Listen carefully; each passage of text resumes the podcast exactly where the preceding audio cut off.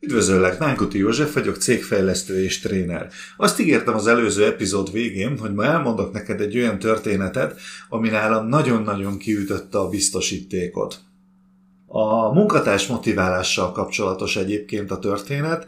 Volt egy olasz cégtársam, aki az egyik meetingen, amikor elégedetlen volt a munkatársakkal, egyszer csak felállt, és azt mondta, hogy elegem van, és minden rohadtalmát ki fogok dobni ebből a csoportba eléggé hangos volt már előtte, és én olaszosan tartotta a meetinget, és aztán amikor behozta ezt a rohadtalmás példát is, akkor mind a munkatársak, mind én bevallom, hogy én kiakadtam, mert, mert akkor nagyon-nagyon keménynek gondoltam azt, hogy a, a, az embereket a rohadtalmákhoz hasonlítjuk.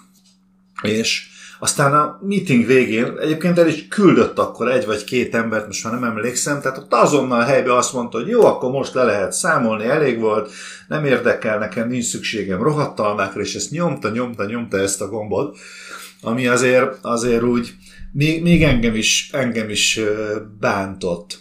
És a találkozó után leültem vele, hogy ezt azért mégse kellett volna, és mi az, hogy rohadtalmákhoz hasonlítja az embereket, és ez micsoda dolog, és hogy ezt így nem lehet csinálni, és ő nem értette, mert azt mondta, hogy hát igazából most nem, nem érte, hogy mi a probléma, Olaszországban ebből nincs semmi baj, hát ez teljesen megszokott, és ez használja a menedzsmentbe, és kell, igen, időnként ki kell mozdítani az embereket a testpettségükből. És ezzel egyet is tudok érteni. Nem mondom, hogy én nem használtam különböző eszközöket arra, hogy kimozdítsam az embereket. Volt, amikor ajtót csapdostam, volt, amikor kiabáltam, amikor nem szoktam kiabálni. Nagyon ritkán kiabálok. És ennek ellenére ez a rohadtalmás példa, ez, ez nálam ütötte a biztosítékot. No, de végül is a lényeg az volt, hogy amikor leültünk beszélgetni, megpróbálta elmagyarázni, és aztán meg is értettem a lényegét a dolognak, és Bevallom, hogyha problémák vannak, akkor visszatérek ide. Nem rohadtalmázni,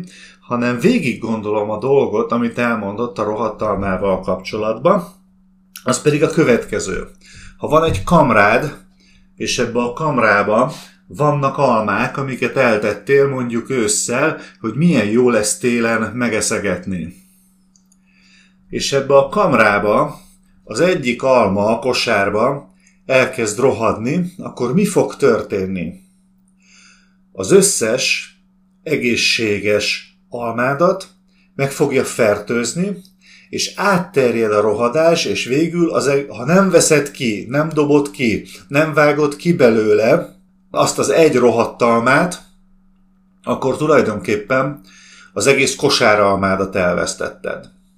És hogy ő azért volt kemény, mert úgy érezte, hogy az akkori csoportunkban van egy-két olyan ember, aki nem előre viszi a dolgokat, hanem inkább, inkább lefelé húzza, akinek soha semmi nem jó, aki, aki mindig problémázik, aki mindig mást akar, mint amit kellene.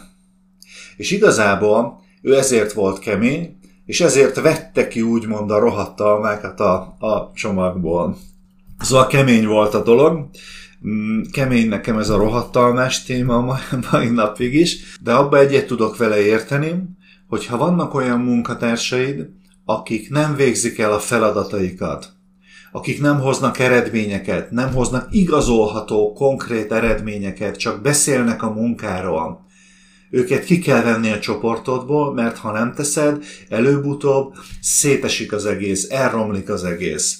Minél hamarabb megteszed, annál kevesebb fájdalommal, annál kevesebb veszekedéssel jár, és én azt vettem észre, hogy ha ezt valóban időben megteszem, akkor el tudunk válni egymástól úgy, hogy megbeszéljük azt, hogy nem jött össze, megbeszéljük azt, hogy innentől kezdve máshol folytatja a történetet, és mi is máshogy végezzük a munkánkat, tudunk maradni barátok, le tudunk ülni, beszélgetni, le tudunk ülni egy kávéra, hiszen nem a személyével van bajunk, hanem az elvégzett munkájával. És hogyha ezt időben megteszem, akkor működik. Minél tovább húzom, minél tovább engedem, hogy ne tegyen le az asztalra, ne legyenek eredmények, annál zűrösebb szokott lenni az elválás. Meg kell vizsgálnod, hogy kik azok az emberek, akikkel csak a problémáid vannak, kik azok az emberek, akik nem előre viszik a dolgokat, kik azok az emberek, akik kreálják a nehézségeket, akik semmit nem tudnak megoldani, akik helyett másoknak kell dolgozni, akik helyett neked kell beavatkozni. És hogyha ezt megtaláltad, akkor vedd ki a csapatodból. Jót teszel a csapatnak és a csapat érdeke fontosabb, mint egy egyénnek az érdeke. Mindig a csapat érdekét kell szem előtt tartanod. Tarts szem előtt ezt a példát, tarts szem előtt ezt a dolgot, amikor a munkatársaidat menedzseled, rendszeresen tarts munkatársi értekezleteket, tarts rendbe a fejüket, hogy ne kerüljön arra sor, hogy el kell őket küldeni, de ha kell, akkor legyél kemény és következetes.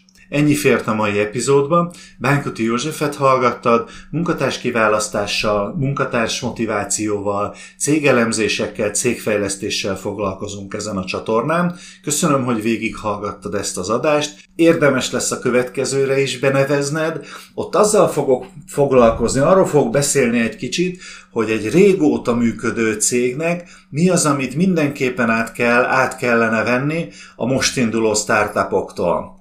Érdekes lesz a témakör, kövesd a csatornánkat. Szép napot kívánok neked!